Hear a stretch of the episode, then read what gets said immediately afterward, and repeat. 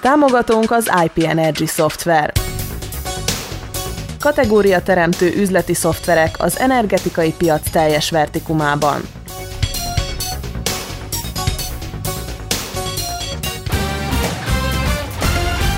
Szabad magyar szó. Híradó. A hét legfontosabb cikkei élő szóban is. A mikrofonnál Tóth Imre.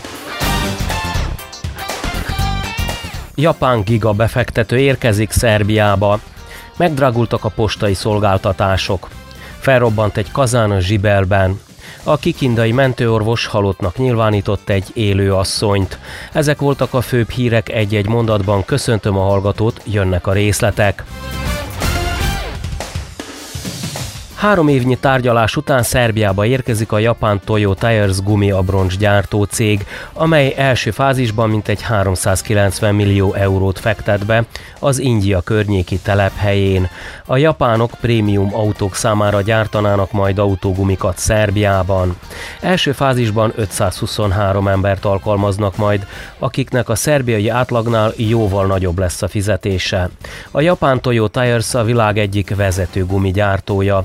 Világszerte 13 ezer dolgozót foglalkoztatnak, a cég székhelye pedig Oszakában van.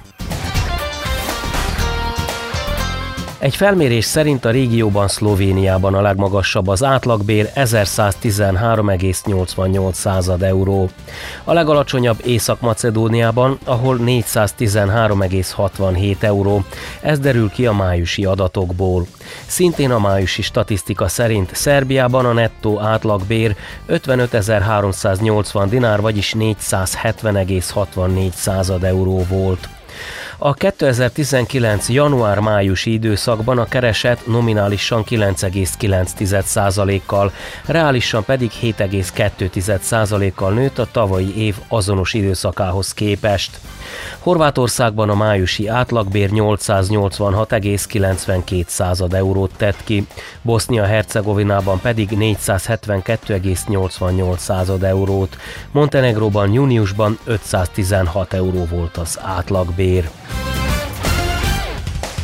Ez év végéig nőnek majd a fizetések meg a nyugdíjak, ezen kívül szeretnénk 30 ezer dinára növelni a minimálbért Szerbiában.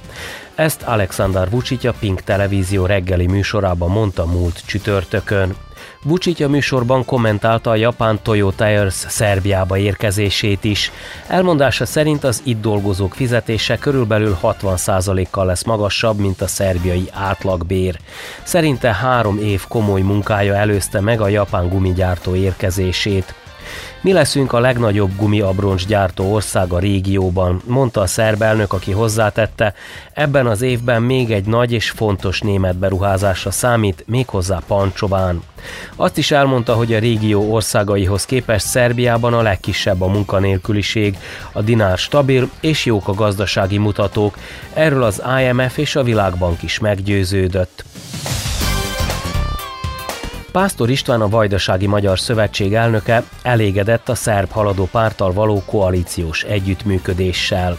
Az újvidéki Dnevnik napilapnak adott interjújában Pásztor elmondta, hogy a partnerséget a kölcsönös tisztelet és a megbeszéltek végrehajtása jellemzi. Szívesen folytatna ezt az együttműködést. A parlamenti demokrácia működése szempontjából fontosnak tartja, hogy a hatalom kitöltse a négy éves mandátumát. A VMS alapelve, hogy egyedül indul a választásokon, ez csak helyi szinten lehet másként. A VMS elnöke örömmel nyugtázta, hogy Szerbiában olyan társadalmi légkör alakult ki, amelyben a kisebbségi közösségekre nem tekintenek destabilizáló tényezőként. Ivica Dacic szerb külügyminiszter Venyácska Banyában 20 lakáskulcsot adott át a Boszniából, illetve Horvátországból Szerbiába menekült családoknak. Az emlékeket bizonyára nem lehet kitörölni, de abban teljesen biztos vagyok, hogy a mai nappal olyan új emlékeket teremtünk, amelyek önöknek mindannyiuknak a békét és az otthon melegét alapozzák meg, mondta a helyszínen a külügyi tárca közleménye szerint Ivica Dacic. A miniszter emlékeztetett, hogy a Vrnyacska banyai építkezés a regionális lakhatási program negyedik alprojektuma, melynek értéke 18,6 millió euró. Rámutatott, hogy ebben a nagy projektumba számos intézmény és személy kapcsolódott be, akik az Európai Unió és Szerbia közötti kölcsönös támogatás őszinte példaképei. Dacic rámutatott, hogy a négyes számú alprojektum keretében 261 családi ház épül, és 1233 családról viselnek gondot. 13-ból 6 községben épültek fel a lakások, melyekbe be is költöztek, a többi községben a munkálatok a végükhöz közelednek, mondta a tárcavezető. Az ünnepségen jelen volt Stefan Hudolin, az Európai Unió küldöttségének képviselője, Hans Friedrich Söder az ENSZ menekültügyi főbiztosságának szerbiai vezetője, valamint Vladimir Cucic menekültügyi és migrációs biztos. A szerbiai posta augusztus 1-én megemelte a belföldi postai és a pénzügyi szolgáltatások árait is. Egy átlagos, legfeljebb 20 grammos levél mostantól 27 dinárba kerül, míg egy legfeljebb 20 g tömegű ajánlott küldeményért ezentúl 81 dinárt kell fizetni, és ugyanennyibe kerül az értéklevél feladása is azzal, hogy ez utóbbi esetében még hozzá kell adnunk a megjelölt érték után fizetett összeget. A kézbesítési igazolással rendelkező legfeljebb 20 grammos küldemények 54 dinárba kerülnek. A bírósági küldeményért ezentúl 54 dinárt kell fizetni, a nyomtatványok küldéséért 20 grammig 19 dinárt. A posta utalvány kezelési költsége 27 dinár, míg a Postnet néven ismert utalvány 54 dinárba kerül. Az árkorrekciót, amely augusztus 1-én, vagyis múlt csütörtökön lépett életbe, összehangolták a fogyasztói árak növekedésével. Az áram, az üzemanyag, a közműszolgáltatások, az úthasználati díj drágulásával az elmúlt 5 évre vonatkozóan, ugyanis a jelzett időszakban nem emelkedtek a postai szolgáltatások árai. A topolyai Zsibel állati melléktermékeket feldolgozó gyárban felrobbant az a kazán, amelyből az utóbbi időben sűrű fekete füst árad ki.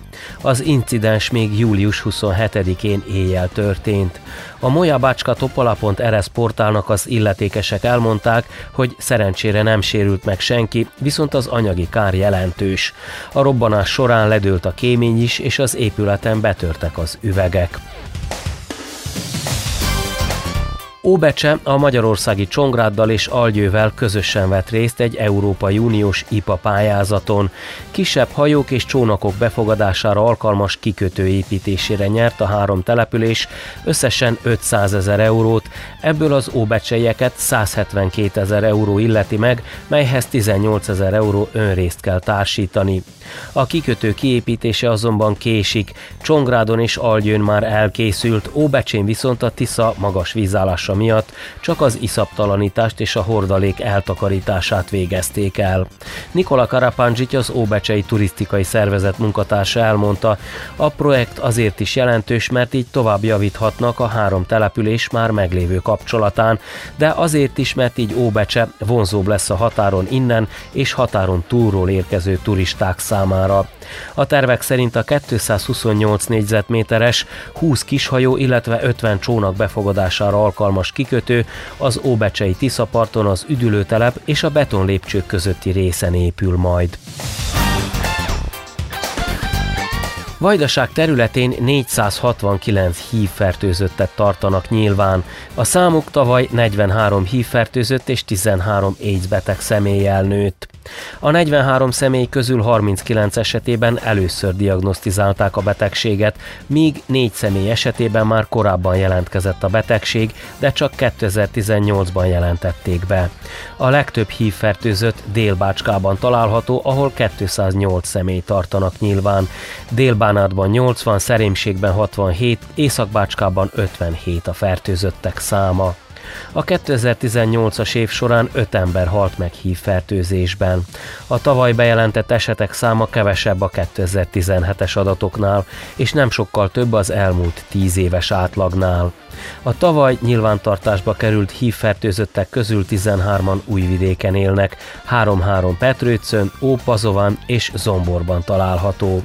A 39 személy közül 35-en férfiak, négyen pedig a gyengébb nemhez tartoznak, és a legtöbben 20 és 29 év közöttiek.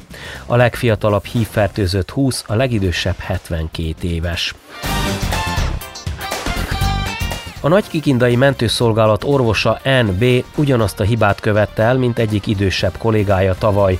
Ugyanis múlt csütörtökön, miután otthonában megvizsgált egy 89 éves asszonyt, halottnak nyilvánította, viszont a halott szállítók kiérkezésekor kiderült, hogy él, ezért sürgősen kórházba vitték.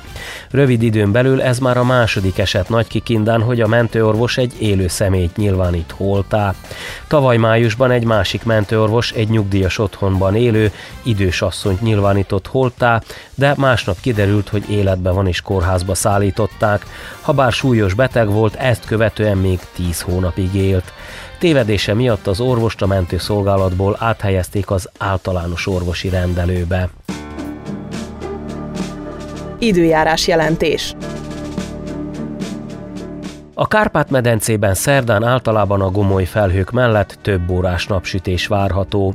Csütörtökön északnyugat felől egy hideg front éri el térségünket. Ennek következtében megnövekszik a felhőzet, és egyre több felé alakul ki záporeső zivatar, de területi átlagban nem várható sok csapadék. Péntekre a frontálzóna kelet felé elvonul, ismét melegszik az idő, majd vasárnap nagy bizonytalanság mellett újabb front érkezhet, záporokkal, zivatarokkal. A héten hajnalban 16 és 22, a legmelegebb nappali órákban pedig 25 és 34 fok közötti hőmérsékleteket mérhetünk. Ez volt a Szabad Magyar Szó Rádió 2019. augusztus 5-i híradója. Tóth Imre köszöni meg a figyelmet. Nyomd meg a kis csengőt, hogy ne maradj le egyetlen műsorunkról sem. Okos eszközöddel iratkozz fel csatornáinkra és lájkolj minket a Facebookon. További részletek podcast.szabadmagyarszó.com